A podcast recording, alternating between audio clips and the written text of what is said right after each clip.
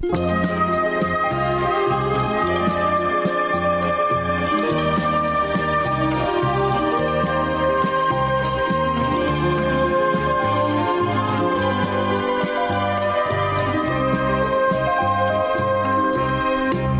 az Újvidéki Rádió. Itt az Újvidéki Rádió.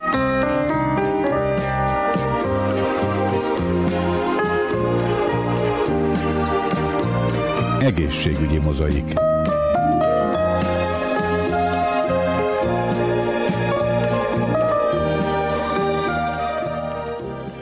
Köszöntöm az Újvidéki Rádió egészségügyi műsorának hallgatóit. Nagy Emília vagyok, a mai műsor szerkesztője. Az egészségügyi mozaik első órájában a fogorvostól való félelemmel foglalkozunk. Miért félünk a fogorvostól? Irracionális félelemről, esetleg fóbiáról van szó? Hogyan kezelhetjük a félelmet? Pszichológus és fogorvos válaszol ezekre a kérdésekre.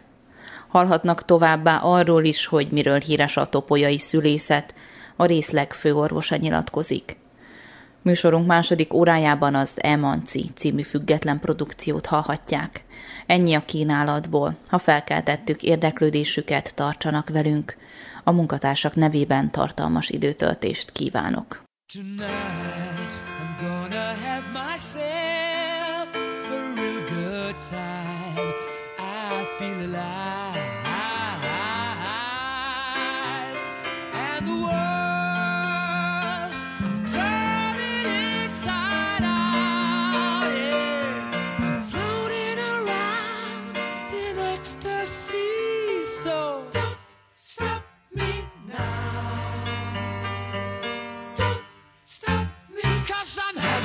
good time, having a good time. Shooting style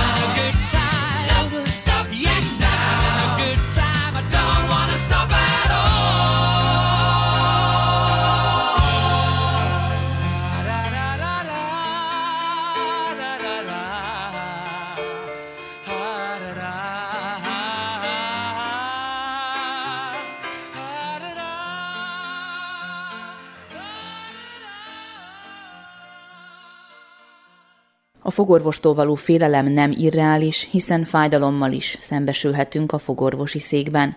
Mégis milyen folyamatokkal szembesül ilyenkor a lelki világunk, és hogyan tudjuk leküzdeni ezt a félelmet? Heinrich Olga pszichológust kérdezzük. Az átlagos ember fél a fájdalomtól, és ez egy természetes félelem. Nem gondolom, hogy ez egy olyan félelem, ami azt jelenteni, hogy valami komolyabb zavarral szenved az ember, hanem egy, egy rossz érzés, amikor fájdalomnak vagyunk kitéve. És fordultak önhöz már ilyen panasszal? Nem, nem fordultak hozzám ilyen panasszal. Azt hiszem, hogy az emberek ezt valahogy megtanulják kezelni. Van, akinek sikerül, van, aki föladja, és akkor inkább nem jár a fogorvoshoz, de nem, nem tartják igazán betegségnek. Lehet, hogy néha segítene, hogyha el tudna valakivel beszélgetni erről a félelméről az ember. Lehet, hogy szégyellik is az emberek ezt a félelmet. Minden esetre teljesen normális félelemnek tartom. Nézzük például, milyen helyzetben van az, aki fogorvoshoz megy. Két dolog az, ami, ami jelentkezik, az egyik a fájdalomtól való félelem, a másik a kontrollvesztéstől való félelem. A fájdalomtól való félelem teljesen reális, ez nem egy irracionális félelem, mert a fogorvosi székbe fájdalom fog érni bennünket. Tehát nem mondhatjuk az embernek azt, hogy te bolond vagy, mert fész a fájdalomtól a fogorvosnál, mert az egy természetes reakció. A kontrollvesztéstől való félelem pedig egyre több embernél jelentkezik. Ez inkább a szorongás következménye, egy nagyon kellemetlen érzés, mert kiszolgáltatottsággal jár, félelemmel az ismeretlentől, az új helyzettől, és a szorongó ember nagyon nehezen fogadja az ismeretlen helyzeteket, és fél az ismeretlen helyzettől, és szereti kontrollálni az érzelmeit is, meg a helyzetet is. Ez is egy olyan félelem, ami hozzájárul ahhoz, hogy félünk elmenni a fogorvoshoz. A fogorvosi székben az ember teljesen kiszolgáltatott, nem tud beszélni se, sokszor lefektetik, nem tudja, hogy el tud-e onnan menekülni. Nagyon sokszor úgy érzi az ember, hogy az egy olyan helyzet, ami, ami elől nem tud menekülni. Tehát maga a tudat, hogy hát hogyha nem jó, akkor csak szólok és kilépek és hazamegyek, az is nagyon sokat tud már segíteni. Sokszor úgy érzi az ember, hogy hát az egy szégyen lesz, és akkor nem meri mondani, hogy ő ezt nem bírja, és egyre jobban szorong. És ha kerüli ezt a helyzetet, akkor nem sok mindent old meg vele, mert az egészsége kárára megy. De mondhatjuk, hogy ez a félelem végül, hogyha mégis kibírja ezeket a fájdalmakat, akkor utána jön a megkönnyebbülés, mivel hogyha sokáig fáj a fogunk, megcsináltatjuk, az még jobban fáj, de utána már nem fog fájni. Ezzel mennyire lehet biztatni a pácienseket? Ugye mondta, hogy magához nem fordultak ilyen panasszal, de mondjuk mit mondana annak, aki magához azzal fordulna, hogy nem mer elmenni a fogorvoshoz? Lehet ez motiváció, hogy de hát utána sokkal jobb lesz? Persze lehet motiváció, hogy sokkal jobb lesz, abban abban az esetben, ha fáj a foga, akkor könnyebben rászánja magát, hogy menjen a fogorvoshoz, mivel az egy erős fájdalom, amitől egy idő után meg akar szabadulni, és a fájdalom erősebb, mint a félelem. Akkor van a probléma, ha kivárjuk, hogy olyan nagyon erős legyen a fájdalom, mert előtte féltünk időben elmenni a fogorvoshoz. Ez egy jó motiváció, hogy utána nem fog fájni, az is jó motiváció, hogy szép lesz az ember, hogy nem maradjon fog nélkül, hogy szabadabb, lazább, hogyha rendben vannak a fogai, a beszéd, a barátkozás, a kommunikáció, tehát nagyon sok mindenre kihat az embernek a, az egészsége, különösen a fogai egészsége. Tehát ez lehet motiváló tényező, de nagyon sokszor az ember annyira megijed, hogy hiába mondják neki, egyszerűen fél attól a helyzettől, hogy kiszolgáltatott lesz, és hogy fájni fog. És kerüli, ösztönösen kerüli a fájdalmat. Például, hogyha ha megsérül a térdünk és fáj a térdünk, akkor ösztönösen terheljük a másik térdünket, mert nem szeretjük a fájdalmat, és nem is egész logikus azt mondani az embernek, hogy hát jó, fáj, fáj, bírt ki, senki nem szereti a fájdalmat. Mondjuk itt ugye említette is már, hogy itt racionális félelemről beszélünk. Beszélhetünk-e fóbiáról? A fóbiák mondjuk többször talán irracionálisak, ha mondjuk egérről vagy pókfóbiáról beszélünk. Vannak olyanok is, amiknek van értelmük, ugye, de hát mondjuk egy egértől nem igazán kellene félni, hiszen az, az tényleg nem bánt minket. Most egy fogorvostól való félelem, ott az, az már lehet fóbia? Valószínű, hogy lehet a fogorvostól való félelem is fóbia. Minden olyan félelem, aminek nagyon-nagyon mély, hosszú ideig tartó szorongás van a hátterében. Tehát praktikusan, ha az ember sok éven át szorong, feszült, akkor az valamilyen formát keres, az a szorongás, valamilyen módot keres, hogy kijöjjön hogy az fóbia lesz, félelem a fogorvostól, vagy félelem az egértől, vagy a sötéttől, vagy póktól, vagy pánik tünetek, fulladás, rosszul lét, vagy a betegségtől való félelem. Ez különböző tünetei ugyanannak a, a bajnak, amikor az ember szorong. Jelentkezhet nagyon sok tünete a szorongásnak. Segíthetnek-e úgy a betegen a fogorvosok, hogy elmondják előtte pontosan, hogy mi fog vele történni? Igen, nagyon sok minden függ a fogorvostól.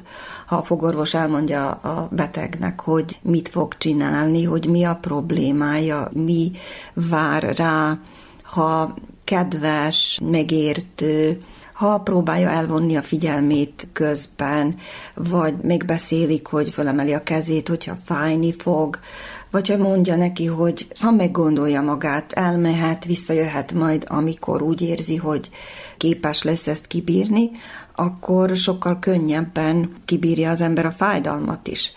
Az is segít, hogyha érzéstelenítőt kap, sokszor az ember akkor attól fél, hogy a tűszúrás is fáj, akkor még azt is meg lehet valahogy oldani lokális érzéstelenítővel, hogy a szúrás ne fájjon.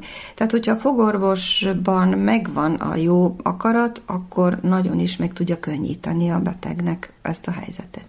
Tehát, ha jól értem, akkor esetleg egy fogorvos váltással is lehet segíteni a problémán, ha mondjuk az egyikkel nem vagyunk megelégedve? Persze, természetesen van, akinek megfelel egy típusú ember, van, aki jobban szereti a másik típusú embert, és megtörténhet, hogy egy fogorvos nem felel meg, akkor választ egy másikat, akivel jobban tud kommunikálni, és ott jobban el tud lazulni, és valahogy bizalomgárjesztőbb a számára, és ott le tudja győzni ezt a félelmet. Mennyire megoldás egy ilyen félelemre az, hogy magunkat kezeljük otthon? Gondolok itt akár gyógyszeres kezelésre is. Néha jó a gyógyszerkezelés is. Néha kisebb kárt okozunk azzal, hogyha beveszünk egy nyugtatót a fogorvos előtt, mint hogy agyonra gyötörjük az egész szervezetünket a feszültségünkkel. Az is sokat számít, hogyha nem jelentkezünk túl korán előre a fogorvoshoz, tehát hogyha mondjuk bejelentkezünk, hogy tíz nap múlva megyünk, akkor tíz napig fogunk idegeskedni, minél kisebb az az idő, annál jobb. Mondjuk nem jó hét elején menni fog orvoshoz, mert akkor az egész hétvégét végig fogjuk görcsölni. Tehát próbáljuk megkeresni azt, megismerni azt, ami minket legjobban zavar, és ahhoz alkalmazkodni, hogy saját magunknak könnyebbé tegyük. Mondhatjuk talán azt, hogy a fogorvos a gyerekek körében nem igazán népszerű. Aki gyerekkorában fél a fogorvostól, az mindenképpen fog felnőtt korában is, vagy ez egy olyan félelem, hogy ha gyerekkorban jelentkezik, akkor kinőhető? Azt mondják, hogy azok, akik félnek a fogorvostól, gyerekkorukban valamilyen traumát éltek át a, a fogorvosnál, nem feltétlenül fél az ember később is, hogyha gyerekkorában fél a fogorvostól, ahogy fejlődik, úgy erősödik, úgy erősödik az önbizalma is, az önismerete is, és megtanulja uralni a helyzetet. Na most minél neurotikusabb egy ember, valószínű, hogy annál nehezebben küzd meg ezzel a problémával, tehát ki lehet nőni ezt a gyerekkori fogorvostól való félelmet, a gyerekkorban is különösen fontos az, hogy a fogorvos kedves legyen, megértő legyen, bátorítsa a gyereket, meg az, hogy a szülő is hogy áll ehhez a problémához, hogy a szülő is kibírja azt, hogy a gyerek szenved. Nagyon sok probléma szokott abból adódni, hogy a szülő az, aki nem bírja ki azt, hogy a gyereke szenvedjen, és a szülő az, aki szorong, és kivetíti a gyerekre a szorongást, hogy erős szülő, akire támaszkodni tud a gyerek, több erőt tud a gyereknek visszaadni.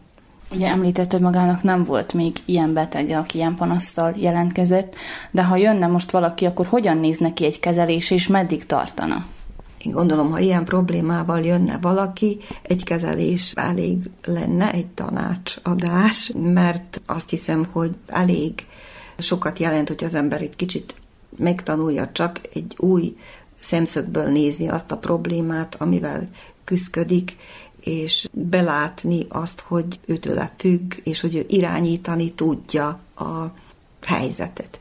Én pontosan emlékszem, amikor a szülőasztalon voltam, és fájásaim voltak, hogy azon gondolkoztam, hogy mekkora hülye voltam, mikor a fogorvosnál idegeskedtem, hát ott föl tudok kelni és hazamenni, innen még nem tudok, mert itt ezt most végig kell csinálni, ha akarom, ha nem.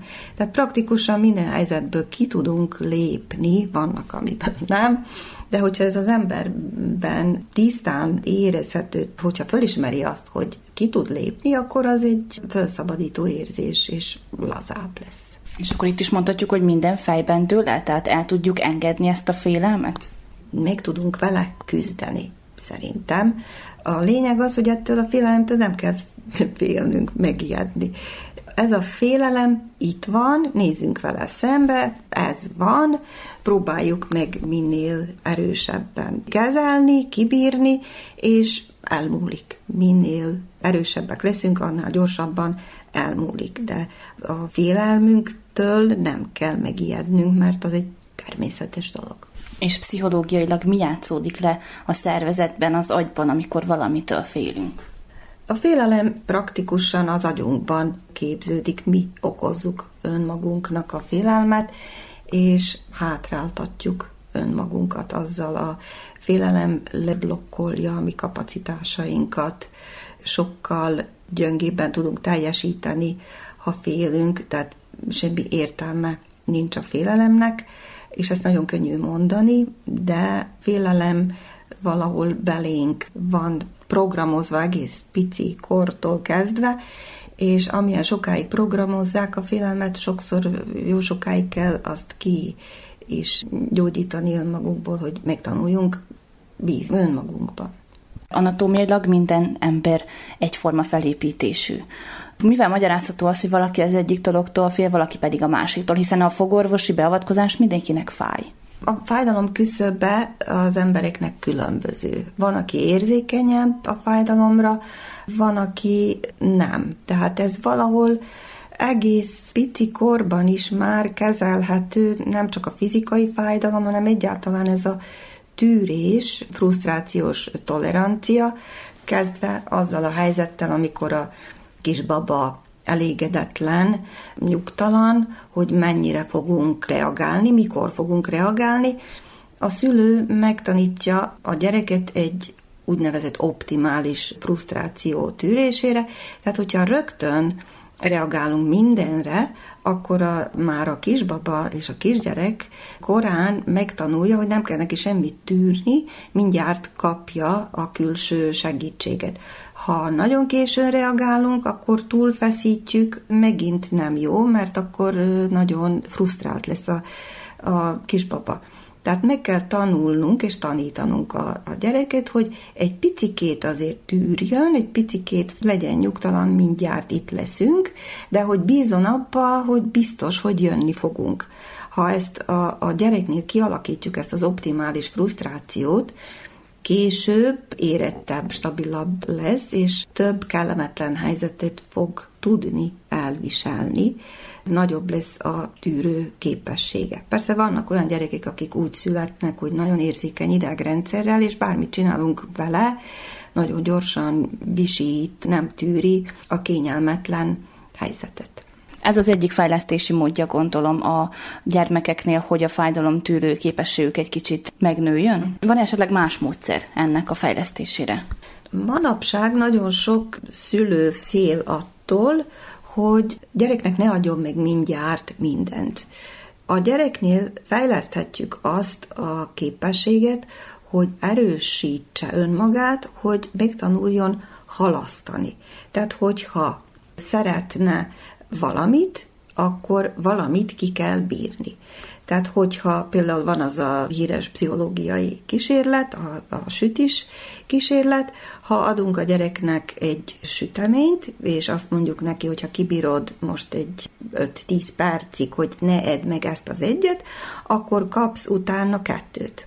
Ezek a kutatások azt mutatják, hogy azok a gyerekek, akik kibírták például 10 percig, hogy azt az egy süteményt ne egyék meg, és nagyon aranyos, ahogy a gyerekek reagálnak erre, szenvednek, izzadnak, mindent próbálnak, csak hogy kibírják, azok később, mondjuk 15 6-20 év múlva követték őket, később sokkal stabilabb, kiegyensúlyozottabb emberek voltak, jobban tudtak koncentrálni, összpontosítani, tudták, hogy valamit valamiért érdemes feláldozni, kibírni, mert akkor a cél egy kicsit arrébb, odébb, távolabb van, de nagyobb lesz a jutalom azok a gyerekek, akik ezt nem tudták kibírni, később is neurotikusabb emberek voltak.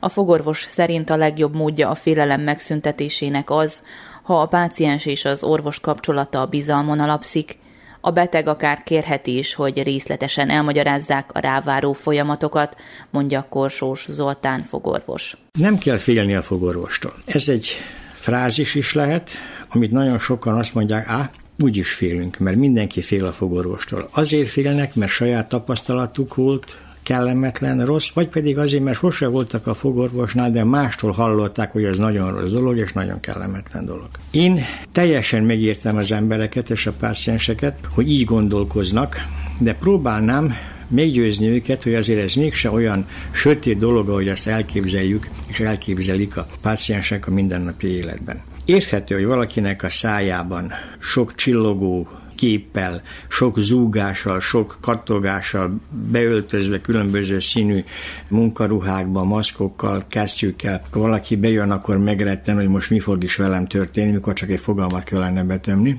De ez tulajdonképpen mind azért van, mert a hivatásunk, a szakma nagyon előre haladt, és nagyon oda kell figyelni a tisztasságra, higiéniára, illetve nagyon sok modern munkaeszközgépet tudunk használni. Ezeknek köszönhetően van pont az, hogy nem kell félni a fogorvostól. A fogorvos minden manipulációjával az ember szájában tevékenykedik. Tehát egész közel van a pácienshez. A páciensnek egy reflektor világít a szájába, de hogyha kicsit följebb néz, akkor már a szemébe is világít ez a reflektor. Különböző gépek zúgnak, vízcsobogást hall, nyálszívó van a szájában, és még akkor a fogorvosnak a műszere, meg a keze is ott valahol matat a szájában.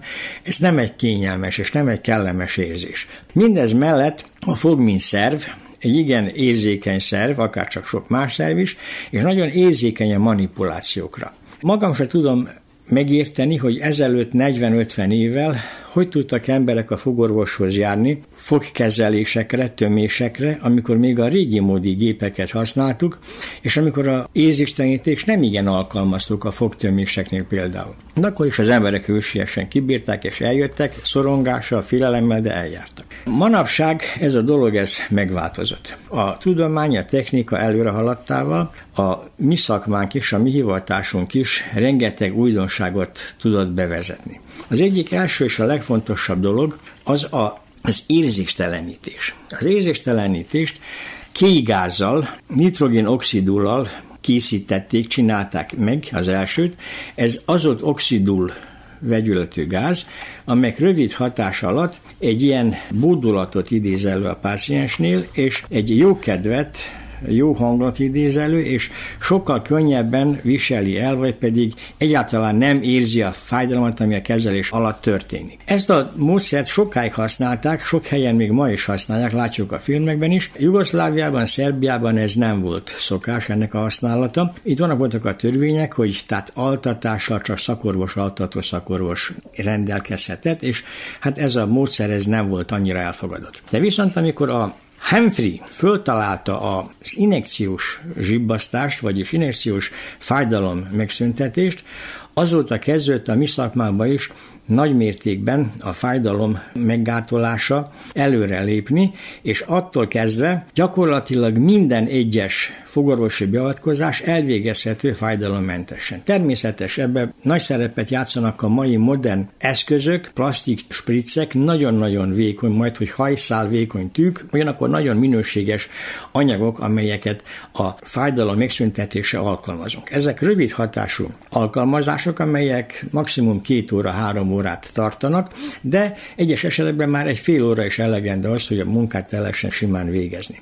Az embereknek tudni kell azt, hogy ez az injekció, ez egy persze, hogy kényelmetlen, senki nem szeret azt, hogy a szurkál, nem, hogyha szájába szurkálnak, de ez egy lehető, mai világban lehető legkényelmesebb injekció egy nagyon vékony tűvel, akár a tű hossza két centiméter, és a vastagsága nagyon-nagyon vékony, meg szinte érezhetetlen a tűnek a beatolása a, a nyálkahártyába és a környékébe, és ezáltal egy minőséges anyagoknak köszönhetően nagyon-nagyon komoly, illetve mi ízéstelenítést tudunk elérni, amelyek alapján mindent el lehet végezni, ami szükséges. Ezen mellett viszont megmaradt még mindig az a zúgás, amit az eszközök, a gépek csinálnak, az a locsogás, klocsogás, ami a szájból, amikor szívja a nyálszívva a nyálat hallatszik, az a gép, amelyik a szájunkba zúg és fücsül, a másik kéz, amelyikkel a tükör van benne, a fogorvosnak a keze, ez mindegy kellemetlenséget okoz.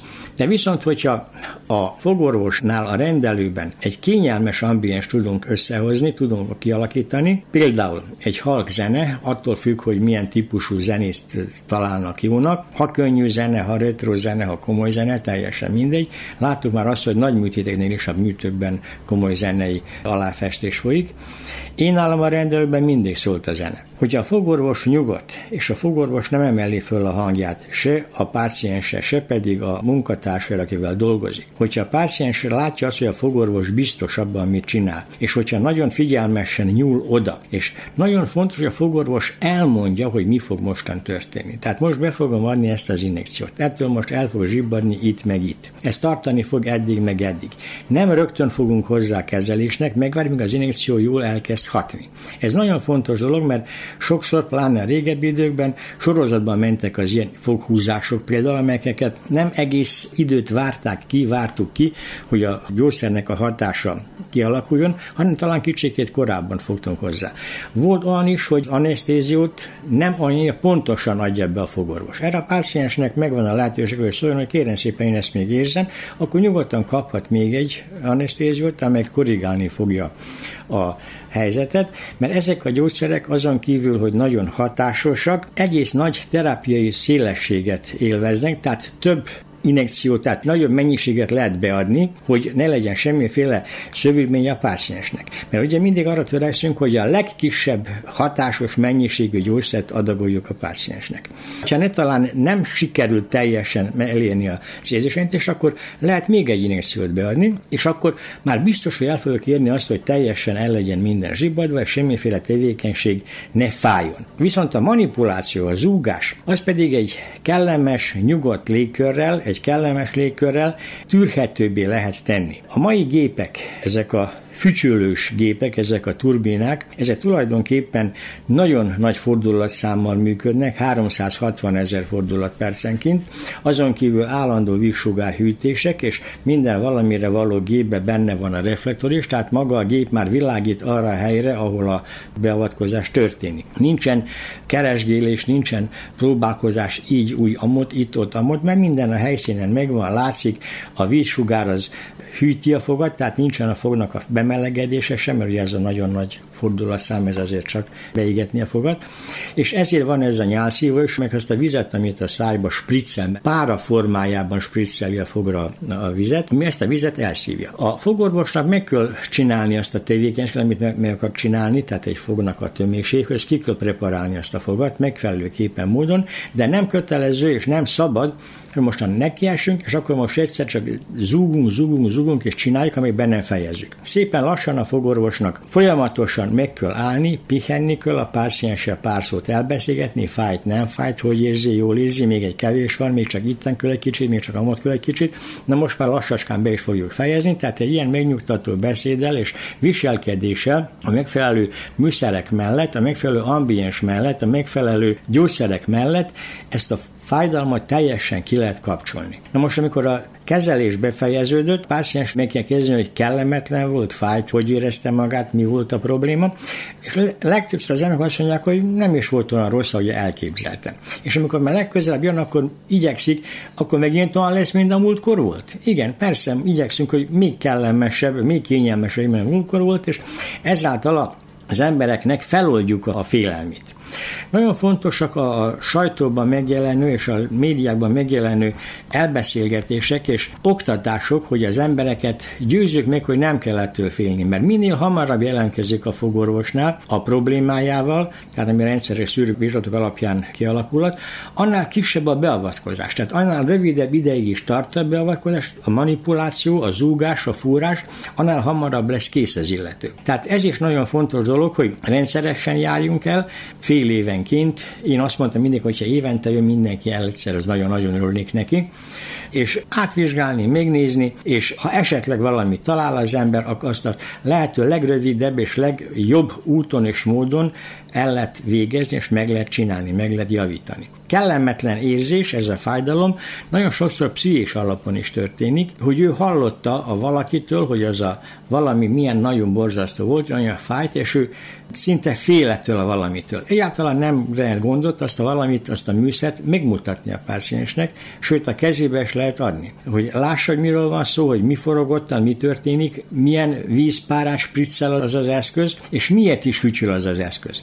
És hogyha a saját kezébe fogja, saját maga megnézi, meglátja, egy megnyugvást érez, hogy hát ez nem is olyan borzasztó dolog. A manapság a tükör, amelyeket hát a szájban tartjuk, amelyek tulajdonképpen oda világít, hátról is ugye tudunk, tükörből is tudunk kezelni. Manapság ezt már mind gyakrabban váltja le a szájbeli kamera. Tükör helyett van egy kis kamera, amelyekkel világítunk a szájba, és az ekránon pedig a, látszik, hogy mit is csinál a fogorvos, és a páciens látja azt, ami történik a szájába, és ezáltal is meg tud nyugodni.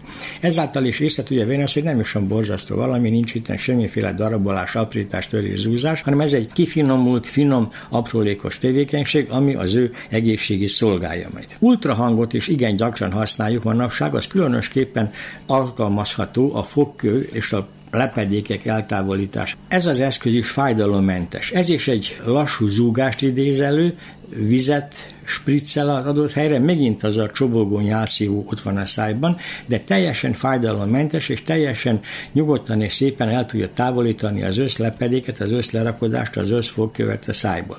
Téves elképzelés az, hogy amikor a fogköveket leveszik, akkor meg kimozolnak a fogai. Nem. Mert azt mert a fogkövek tartják össze a fogaimat, ez mese, ez így nincsen, ez nem, nem így van. Hanem amikor eltávolítjuk a fogköveket, és rendesen mindent helyre rakunk, abban az esetben indul el a gyógyulás, és a fogak stabilizálódnak, amennyire stabilizálódnak stabilizálódhatnak. Az injekcióadás viszont kétféleképpen történik. Van az alsó állkapocsban igencsak egy úgynevezett átviteles anestéziót adunk, amikor egy egész idegszálat zsibbasztunk el a megfelelő helyen, és akkor az az egész oldal, amelyeken tevékenykedünk, egy injekcióval ki van kapcsolva. A felső állkapocsban ez a lehetőség nincsen meg, az anatomiai felépítés véget, ott egy blokk anestéziót végzünk, amelyek a környéket, tehát a fognak, illetve a munkaterületnek a környékét zsibbazzuk el, úgyhogy ottan csak azt a egy-két fogat, háromat, amelyeket kezeljük, ott tudjuk kizárni a fájdalmat. Imént említett kégázt itt nem alkalmazzuk, ellenben egyes intézményekben, kórházakban van az, ott van az, hogy a páciens elaltatják,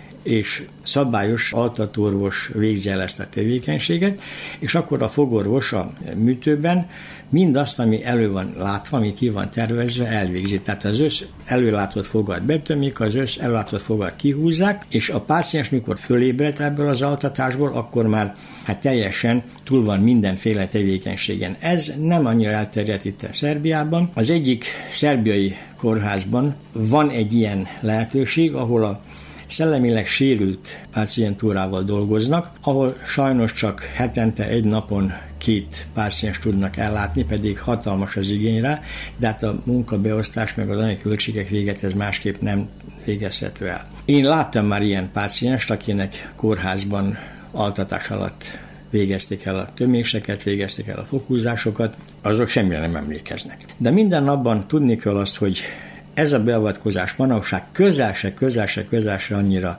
kellemetlen, egyáltalán nem fájdalmas, és csak egy kicsikét kell a páciensnek fölkészülni arra, hogy az a zúgás, az a csobogás, az a, az, az a fütyülés, az nem olyan veszélyes, meg az a kéz a szájban, az az új, vagy az a kis műszer a szájban, a semmi rosszat nem jelent. Szeretném felhívni a figyelmet, hogy nyugodtan menjünk el a fogorvoshoz, és kérjük meg, hogyha esetleg ő nem ajánlja föl az érzéstelenítés, hogy érzéstelenítse a terület, amelyeken dolgozni fog. Minden fogorvos szívesen megteszi. Manapság már a fogorvosi szakmában ez egy teljesen elfogadott és mondhatni kötelező módszer, hogy mindent érzéstelenítés, mindent csinálunk érzéstelenítés alatt. Ezelőtt 50 évvel ez nem így volt.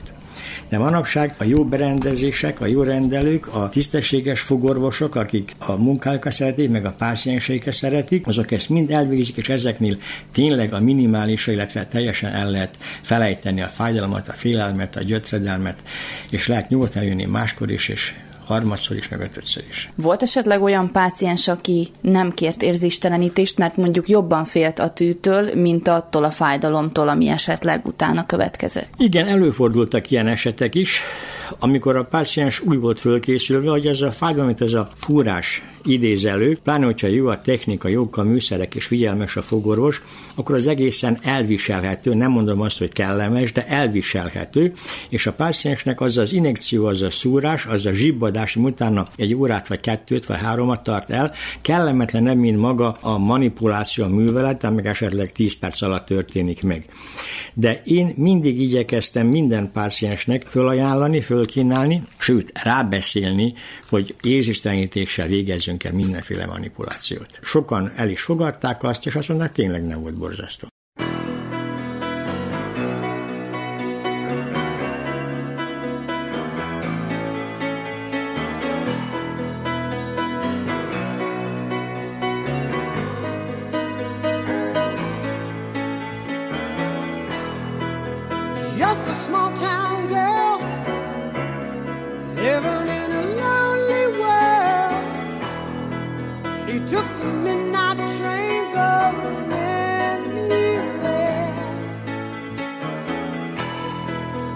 Just a city boy, born and raised in South Detroit.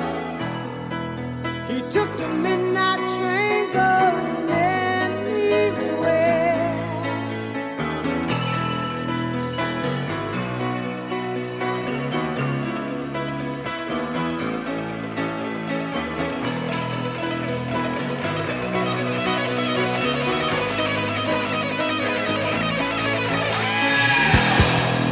singer in a smoky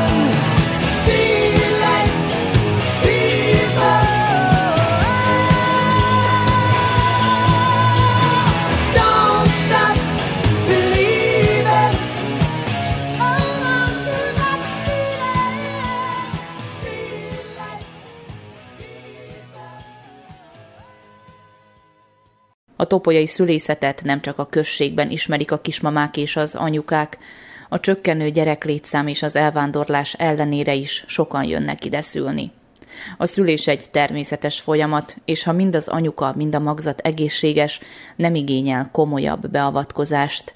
Ezt az elvet vallják a szülészeten, mondja Kányevac Dudás Györgyi, az osztály főorvosa. A topolyai szülészet egy pici kis intézmény, ahol 200-250 szülés végzünk évente. Arról vagyunk ismertek, hogy a hozzáállás a szüléshöz más, mint a nagy kórházakban, az is a lényege az egésznek, ugyanis azt kell, hogy mondjuk, hogy mi itt a szülést egy teljesen normális fiziológiás jelenségnek tartjuk.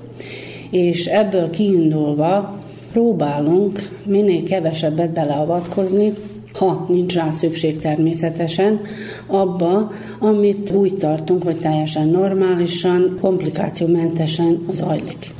Nagy kórházakban rá kell rögtön feküdni egy nagy ágyra, azok az ágyak elég kényelmetlenek, és az egész vajudás végéig, tehát a kitolási szakig ott vannak a nők, nagy a zaj, sok a nő. Tehát ez egy kicsit olyan, hogy sokan úgy érzik, hogy az zavarja őket, vagyis azt kell, hogy mondjam, hogy sok nő is mindig több az a nő, aki szeretne háborítatlan szülést. Egy olyasmit, ami jobban hasonlít egy otthoni szüléshez, vagy legalább egy olyan háttér legyen, ami kicsikét, ha mondhatom, intimebb is, tehát egy olyan háttér, ahol nincs sok zaj, ahol ott van a férje, vagy valaki más hozzátartozó, aki ő neki megfelel, és aki a biztonságérzést is emeli neki, ahol a vajudás is máshogy történik, és ahol ő úgy érzi, hogy talán, mert minden nőnek az életében a szülés nagyon fontos esemény,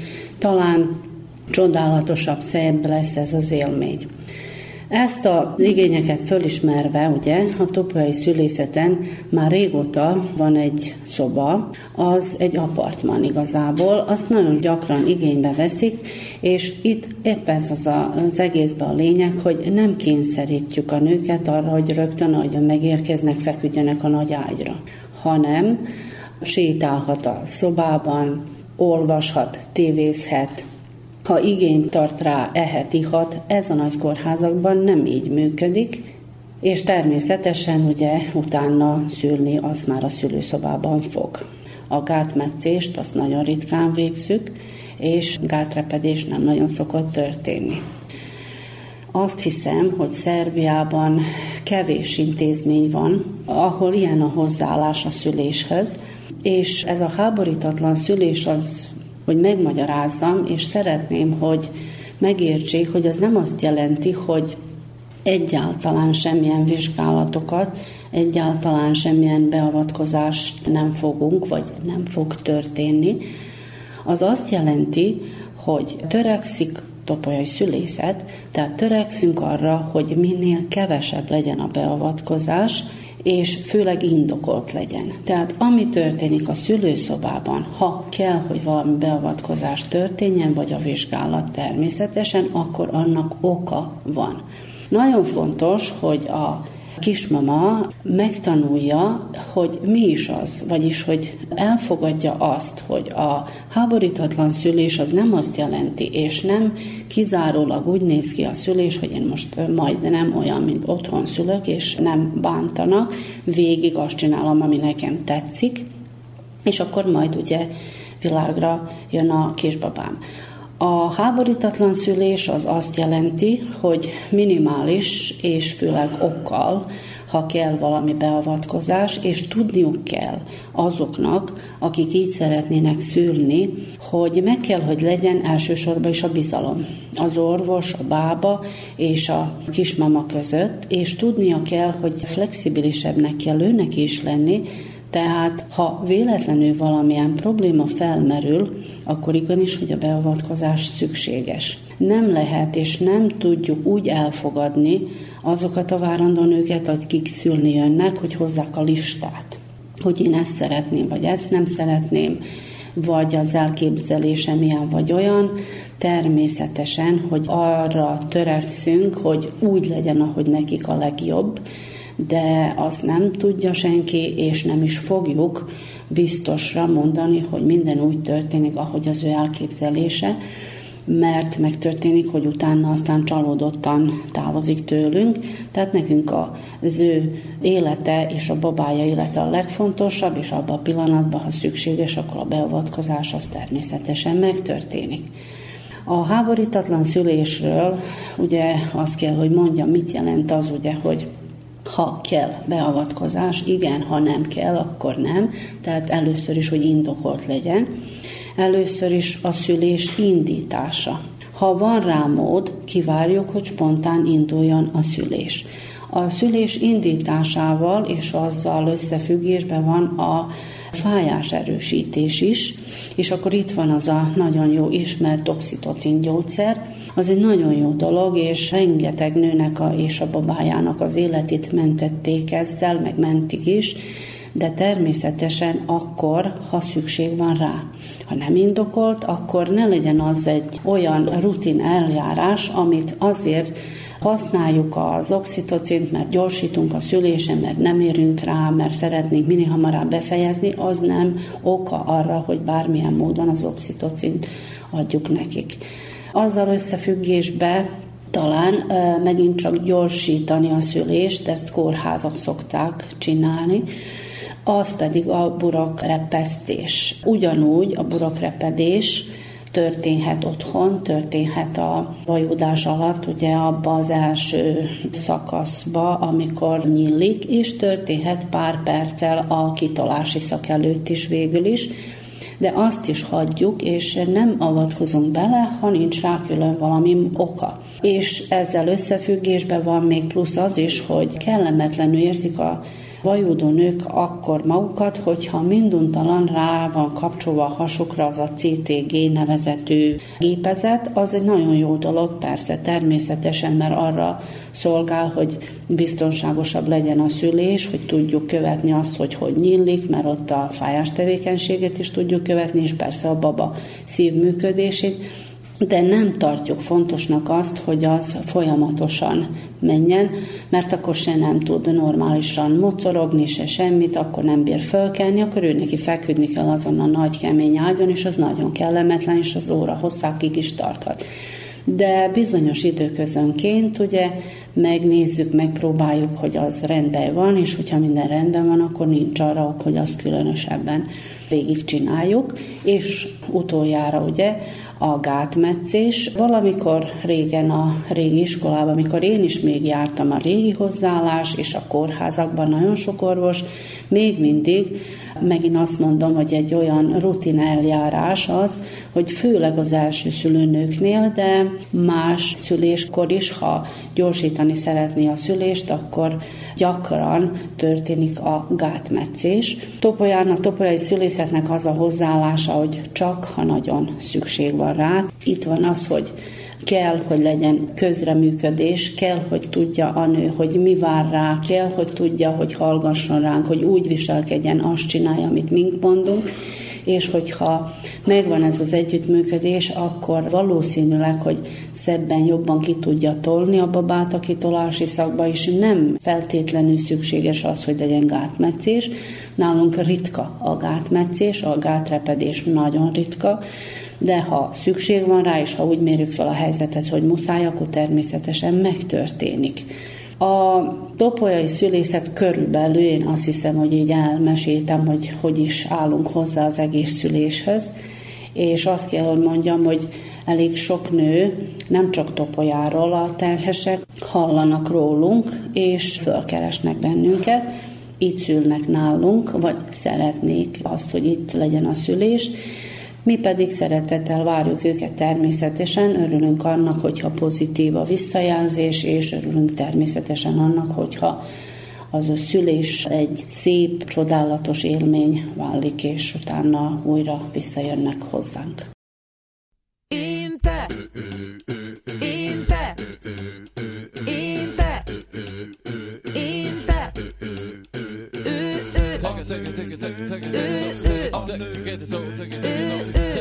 Ez mind Ez mind Ez mind Ez mind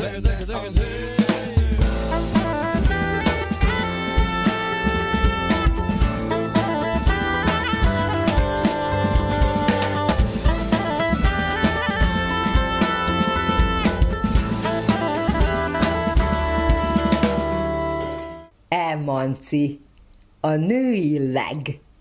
Női témák nem csak nőknek. Minden héten az Újvidéki Rádióban.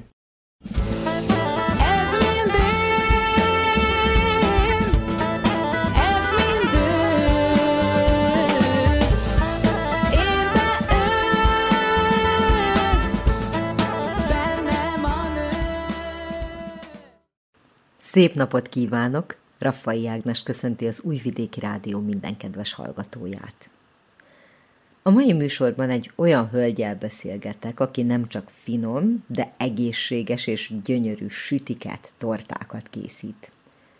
A szabadkai Margit Helena mézes különlegességeit váratlan ízkombinációkkal fűszerezi meg, majd egy kis varázsport is szór rájuk, hogy aztán mindenkinek tátva maradjon a szája – és kérjen még egy szeletet. Hogy miért pont a méz, hogy hogyan fér bele három gyerek mellett mindez a hétköznapokba, és hogy milyen különlegességeket kértek már tőle, megtudhatják, ha velünk tartanak. You never feel happy.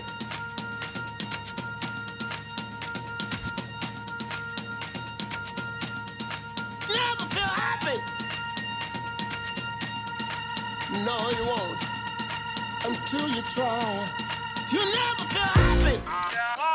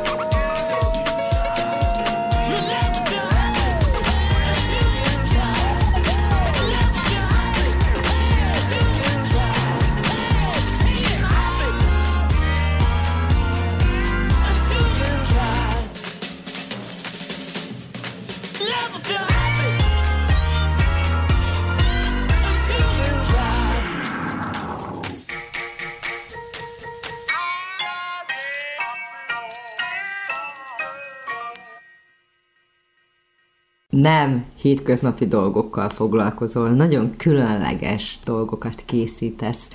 Mesélj nekem arról, kérlek, illetve oszd meg a hallgatókkal azt, hogy mi mindennel foglalkozol. Igazából nem is tudom így, talán így egy szóval elmondani. Talán ilyen tortacsodákat, különleges desszerteket, édességeket, külön kívánságokat készítek, álmokat váltok valóra, talán inkább így ezt mondanám, mert azt érzem, hogy így az elmúlt évek alatt eljutottam oda, ahol most vagyok, és, és most már olyan visszajelzéseket kapok, hogy, hogy nagyon boldoggá tettél, nagyon különleges ez a desszert, amit kaptam, hogy ilyet még soha nem láttam, valóra váltottad az álmom, és igazából ugye ezekből töltekezve most valahol úgy bátran merem azt mondani, hogy egyedi édességeket készítek, akár torta, akár mini desszertek, vagy akár ajándékba valami, az, az mind valamiért ilyen egyedi. Lépjünk vissza egy picit, és kezdjük az alapoktól. Hogyan jutottál oda, hogy elkezdtél édességeket gyártani? Hát igen, ez is egy érdekes dolog, mert tíz évvel ezelőtt egy pudingot se tudtam megfőzni. Mindig szerettem a konyhába, de, de nem tudtam eldönteni, hogy, hogy ez most mi a főzés iránti szeretet, vagy, vagy maga az illatok, vagy nem tudom, de valami mindig vonzott oda. És akkor ugye befejeztem a tanítóképző egyetemet, de nem tanítottam, hanem elkezdtem a Pannon TV-be dolgozni, riporter szerkesztőként, műsorvezetőként, és hát ahogy jöttek a gyerekek, ugye én ott felmondtam és innen indult valahogy ez az egész, hogy itthon a gyerekekkel közös program, süssünk valamit, süssünk muffint mézzel, süssünk teljes kiörlésű liszttel valamit, édeset is, sósat is próbálkoztunk, és hát legtöbb esetben bevontam a gyerekeket is. Együtt csináltuk ezeket a dolgokat, és nagyon sok minden ezekből a közös sütésekből felkerült a Facebook oldalamra, és egy idő után rám írtak ismerősök, hogy vállalok-e rendelésre, vagy készítek-e. Általában akkor még ugye azt mondtam, hogy nem, mivel hogy nem éreztem magam ebbe biztosnak, nem is értettem, hogy hogy is csinálnék valamit rendelésre, amit még úgy én sem tudok.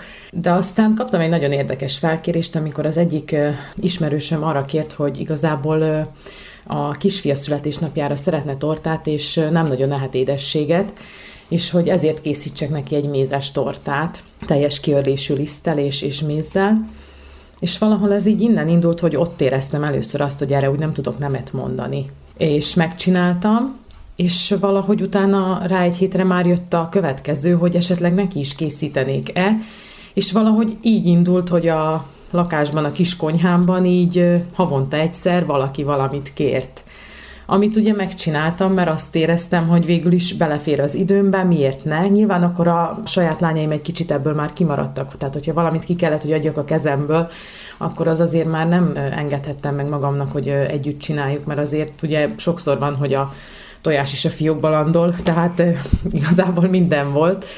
És akkor itt azért húztam egy vonalat, hogy ha rendelést készítek, akkor azt úgy egyedül csinálom. Nyilván utána az is ment fel a Facebookra, és innen jött a nekünk is, nekünk is, nekünk is, aztán pedig elkezdtem nézegetni, utána nézni, olvasni, belemélyedni ezekbe a dolgokba, és azt gondolom, hogy így most már így már ki tudok jönni belőle, nem is szeretnék.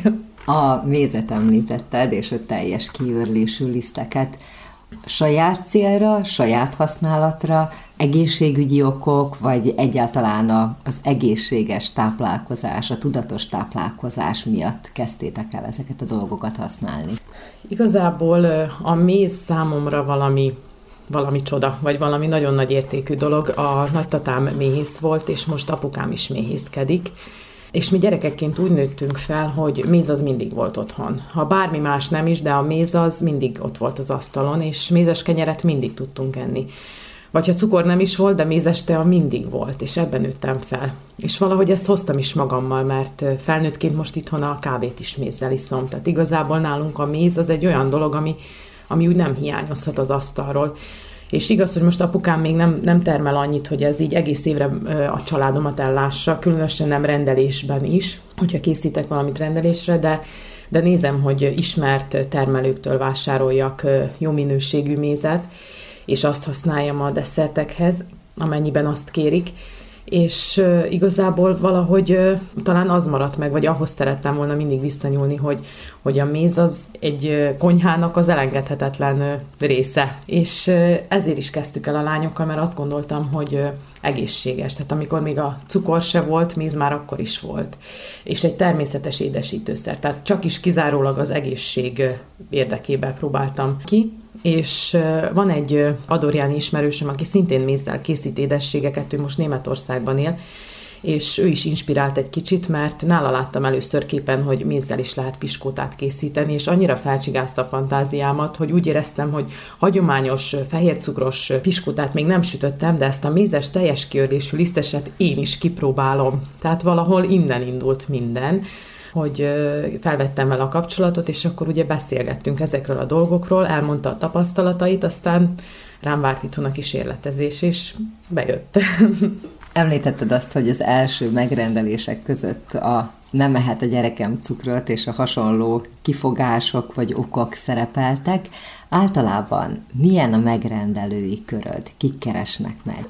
Ez is egy érdekes dolog, mert ugye én nagyon sokáig azt mondtam, hogy én mézzel és teljes kiördésű liszttel dolgozom csak. Tehát, hogyha valamit hozzá kell édesíteni, akkor az méz lesz. Cukrot és fehér lisztet nem is használtam, és évekig nem is volt itthon fehér cukor, ezt most bevallom, hogy így is éltünk, hogy az hiányzott a konyhából, vagy nem hiányzott, nem tudom.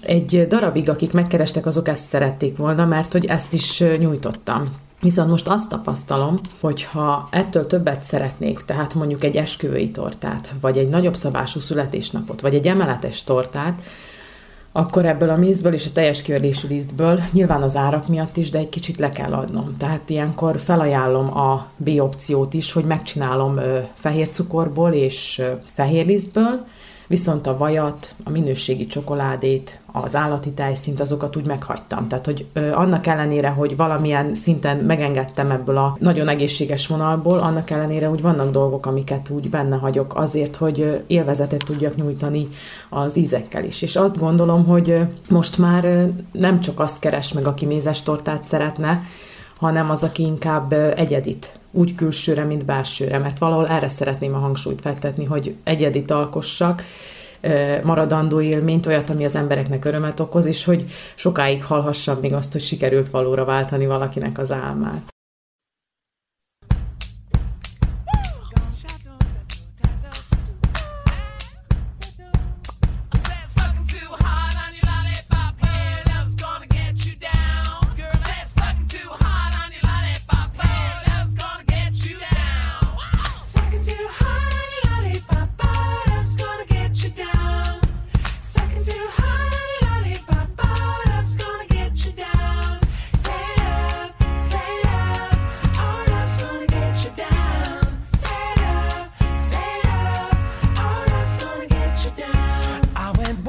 but mama one day.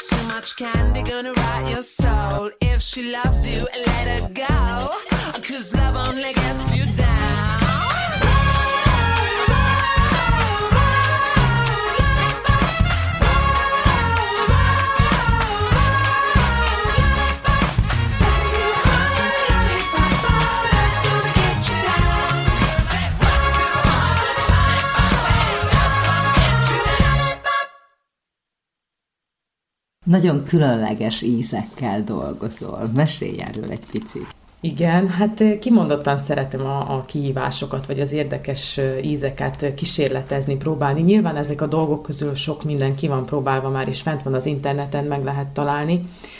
Mondjuk a konyhámból nem hiányzik a bazsalikom, ami egy eperrel fantasztikus kombináció. Nemrég sikerült tonkababot is beszereznem, egy ilyen mandulás, vaníliás ízvilágot ad, és hasonlóan kell használni, mint a szerecsendiót, belereszelni a krémbe, csokoládés krémmel, illetve gyümölcsökkel. Egy olyan plusz ízvilágot ad a krémnek, hogy egyszerűen az a kérek még érzést váltja ki az emberekből. Nem áll tőlem távol az sem, hogy ment a szerecsendió, téli fűszerek téli időszakban szilvával, ó, hát az imádom. Tehát a szegfűszeg, gyömbér, fahéj, ezeket minden mennyiségben használom.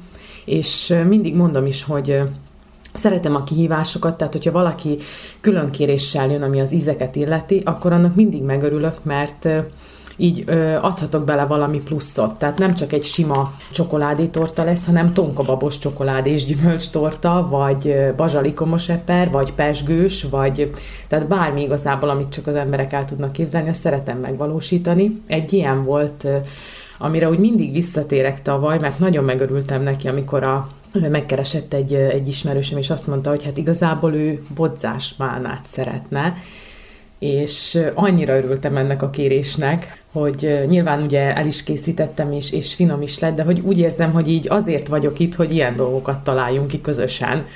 Te honnan inspirálódsz? Internet, ugye az az első, látok valamit, és akkor azt szeretném kipróbálni. Nyilván ugye nem mindenhol adják meg az arányokat, úgyhogy kísérleteznem kell ezekkel az ízekkel, miből mennyi kell bele, hogy érezd, illetve mi az, amit, hogyha melegen beleteszel, de csak idegen érzed jobban, ugye ezek a, a dolgok is mind számítanak mindent próbálok így a netről, illetve néha van olyan, ami úgy saját magamtól jut eszembe, de aztán bepötyögöm, mert tudom, hogy úgy is megtalálom rá a, vagy a receptet, vagy az ötletet, vagy az elkészítési módot, úgyhogy igazából így, így ez az internet az első. A különleges ízek mellett gyönyörű külsőket kapnak a tortáid, süteményeid, makarónok, nem is tudom, mi minden csodát láttam még tőled. Hát igen, ez meg a másik dolog, hogy úgy érzem, hogy ha már sikerült meg megtalálnom ezt a belső ízvilágot, akkor külsőleg is adjak valami olyat, ami, amit az ünnepelt, arra az egy napra úgy egyszer kap. Tehát igazából kétszer ugyanolyan tortát még nem csináltam, és nem is szeretnék. Hogyha mondjuk, nem tudom, fotbal is a téma, akkor is azt fogom nézni, hogy minden tortám másképp nézzen ki, még hogyha, még hogyha a foci is az alapötlet. Szeretném, hogy amikor meglátják a tortát az ünnepeltek, és hál' Istennek többször volt már ilyen, akkor úgy azt mondják, hogy wow, vagy de jó, vagy azt a, de szép, de különleges, de örülök neki. És az utóbbi időben azért azt tapasztalom, hogy ez, ez elég sokszor úgy előfordul, szeretem látni az arcot, nem is szoktam előre elküldeni fényképben a késztortát, hanem megvárom, hogy eljöjjenek érte, és én magam lássam meg, amikor meglátják, mert én is ugyanúgy izgulok, mint ahogy ők, hogy mit kapnak, mit várnak, mert legtöbb esetben kérem is, hogy ha lehet, akkor csak beszéljünk meg színeket, vagy alapötletet, nem tudom, hogy most ugye a focit hoztam fel példának, akkor maradjunk ennél, tehát hogy mondjuk például foci téma legyen, vagy mit szeretne akár adott esetben a kisgyerek, vagy a felnőtt, hogy inkább virágosabb vonal, vagy állatok, vagy mi az a szín, ami mondjuk véletlenül se legyen rajta a tortán. Tehát azért mondjuk ugye ezt szeretem tudni, de a szabad kéznek örülök a legjobban, mert akkor elengedem a fantáziámat. Nyilván akkor is megnézem az internetet, és merítek ötleteket, és mindig attól félek, hogy olyan sok ötletem van, hogy nem tudom mindegyiket kipróbálni, vagy, vagy elkészíteni, mert hogy nyilván ezekhez mindenhez idő kell. Tehát, hogyha virágokat is magam készítem, ostyalatból csinálok valamit, akkor azért az ott nem annyi időt vesz igénybe, mint amennyi magának a tortának, piskótának és a külső krémnek kell, hanem sokkal több időt, hogy ez a dísz elkészüljön, megszáradjon, megkapja azt a végleges formát, és aztán fel tudjam helyezni úgy a tortára, hogy kitaláltam. A torták mellett mi mindent lehet nálad megtalálni? Készítek egyedi desszertdobozokat is ajándékba, akár ilyen desszert asztalokat is ünnepségekre. Igazából mindent megcsinálok, amit kérnek, vagy amit szeretnének. Sütinyalókák, makaronok, muffinok, mindegyiket különböző ízben. Itt is egyébként azt szoktam javasolni, hogyha mondjuk egy nagyobb szabású rendezvény van, hogy beszéljünk meg alapdolgokat, de bízzák rám, mert hogyha már nem tudom, én 24 muffint kell csinálnom, akkor nyilván úgy fogom megcsinálni, hogy abból 12-12, tehát kétfajta íz legyen, azért, hogy mindenki találjon magának kedvére valót benne. Tehát aki gyümölcsösebb vonalat szereti, annak a gyümölcsösebb, aki a csokisat, annak a csokisabb, Ugyanígy a makaronoknál is azt szoktam javasolni, hogy legyen többfajta íz, hogy mindenki találjon benne olyat, ami, ami neki. Mert nem biztos, hogy mindenkinek az étcsoki, van akinek a tejcsoki, van akinek a málna, van akinek a marakuja. Idén például az nagy slágert aratott a marakujás makaron van, akinek azok a kedvencei. Illetve van az a kategória is, ugye, aki azt mondja, hogy még nem evett, vagy nem próbálta ezeket, és olyankor szoktam javasolni, hogy mi az, ami nagyon menő, vagy mi az, amit legtöbbet kérnek, de akkor is szoktam mondani, hogy tennék bele még egy-két ilyen különlegességet, mert hogy szerintem kár lenne ezeket kihagyni, vagy nem kipróbálni. Most a legközelebbi célom például a kék sajtos makaron, alig várom, hogy megcsináljam, és hogy megpróbáljam. Nyilván először nekem kell megpróbálni, mielőtt kiadom a kezemből, hogy tudjam, hogy milyen, de, de most ez a következő, hogy szeretnék még egy szinttel többet, vagy, vagy újabbat adni, remélem, hogy majd sikerül, és, és jó lesz. Ha már szintlépés, hogyan tudsz tanulni, hogyan tudsz fejlődni? Vannak esetleg tanfolyamok, ahová el lehet menni? Vannak, igen, itt nálunk is, és Magyarországon is. Most eddig egy tanfolyam volt, amire úgy eljutottam Magyarországra idén-nyáron, amiért nagyon hálás vagyok, mert nagyon régóta vágytam már erre a tanfolyamra, és végül összejött.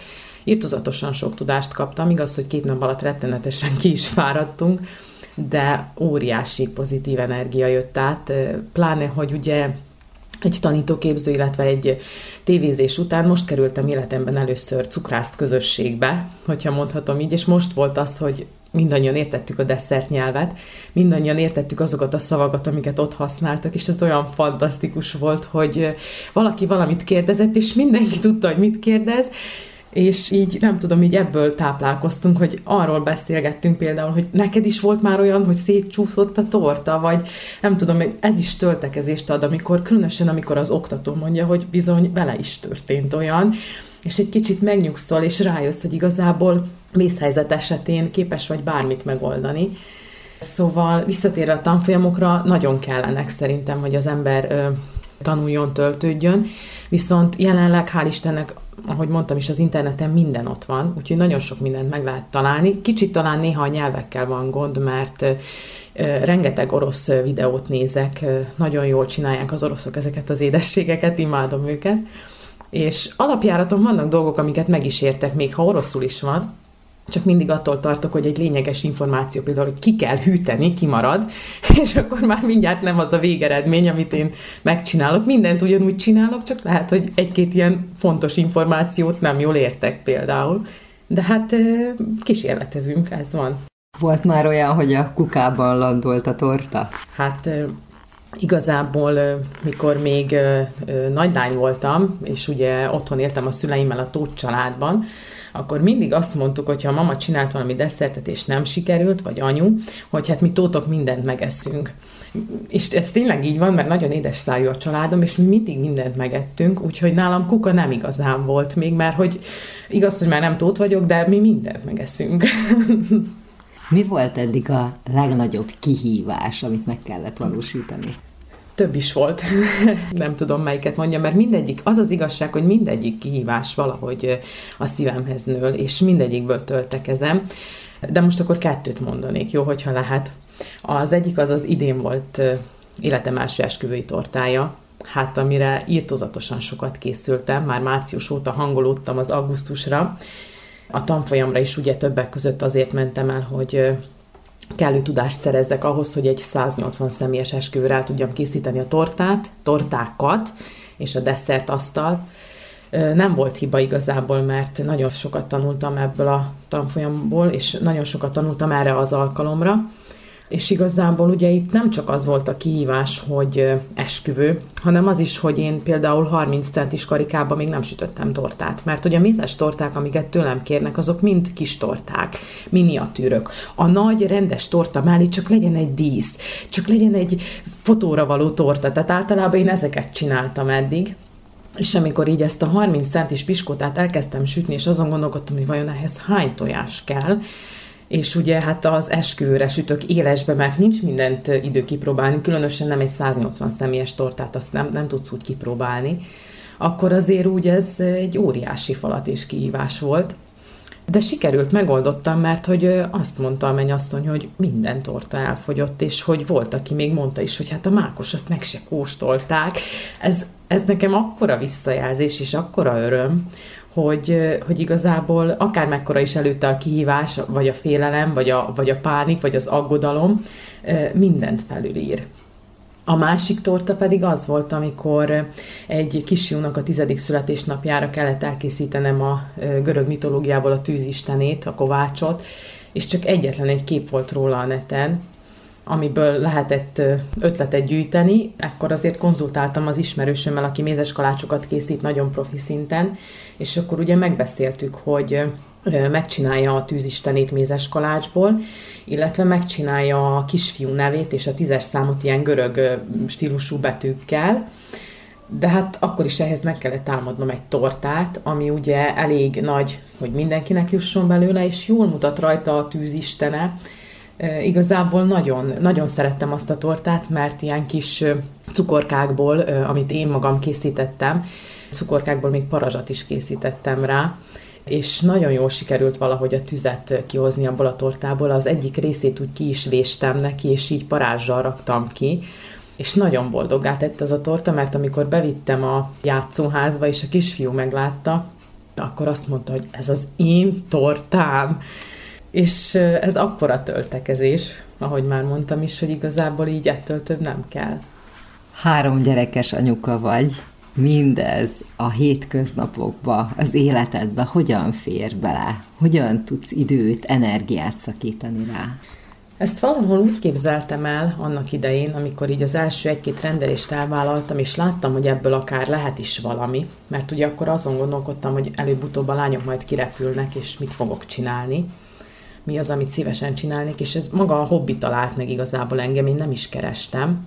És most egy kicsit a lányok kirepültek, mondhatom, mert a legkisebbem is elkezdte az ovit, és ugye délelőttönként most van négy óra hosszám, amikor alkothatok. Nyilván ez szeptember közepe még nem nagyon valósult meg, mert hogy még mindig a, a suliláz és a készülődés és a, ezek a dolgok vannak még előtérbe, de hogy azt látom, hogy majd azért egy néhány hónapon belül rá tudom fordítani a délelőttöket arra, hogy új dolgokat, még újabb dolgokat próbáljak ki, és hát igazából így sokszor hajnalban, vagy este, vagy éjjel, vagy éppen amikor kell, mert hogy annyira töltekezek ezekből a dolgokból, hogy nem is esik nehezemre. Tehát egy fárasztó nap után is, hogyha tudom, hogy még le kell jönnöm a műhelybe, hogy kidíszítsek egy tortát, abszolút nem érzem nehéznek, mert úgy érzem, hogy akkor alkothatok, kreatívkodhatok, megnyugszom, várva a másnapot, amikor majd valakinek átadom a tortát, abszolút nem veszem észre, hogy már tíz óra is elmúlt, vagy még több. Mik a jövőbeli terveid, álmaid, vágyaid?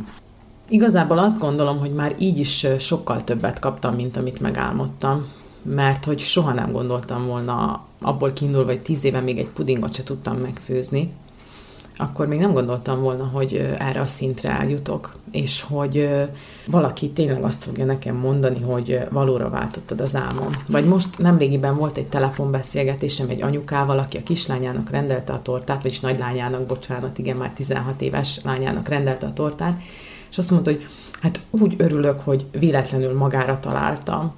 De hogy szerintem nincsenek is véletlenek, valamiért ennek így kellett, hogy legyen. És én is így éreztem, hogy hogy nincsenek véletlenek, valahogy azt talál meg, aki, aki ezt szeretné. Tehát a jövőben is az a tervem, hogy minél egyedibb legyek, hogy ezt a vonalat megtartsam, hogy a mennyiség nem menjen a minőség kárára, azt nagyon szeretném továbbra is tartani, és hogy azokkal az emberekkel hozon össze a sors, akik rám vártak, vagy akikre én vártam. Tep, tum, tararum, tep, tum, tararum, tep, tum, tararum, tep, tum, tararum. Kedves hallgatóink, ennyi fért mai műsorunkba. Köszönöm figyelmüket! A szerkesztő Raffai Ágnes a búcsúzik Önöktől. Kedves hallgatóink, Önök az Újvidéki Rádió egészségügyi műsorát hallották, amelynek első órájában a fogorvostól való félelemmel foglalkoztunk. Pszichológus és fogorvos válaszolt a kérdéseinkre. Hallhattak továbbá arról is, hogy miről híres a topolyai szülészet, a részleg főorvosa nyilatkozott. Műsorunk második órájában az Emanci című független produkciót hallhatták. A munkatársak nevében Nagy Emília köszöni meghallgatóink figyelmét. Műsorunk visszahallgatható a www.rtv.rs.hu honlapon, a médiatárban, az egészségügyi mozaik cím alatt. Az egészségügyi műsorral a jövő héten is a szokásos időben csütörtökön délelőtt a 10 és az esti ismétlésben a 8 órai hírek után jelentkezünk. További szép napot és jó rádiózást kívánok!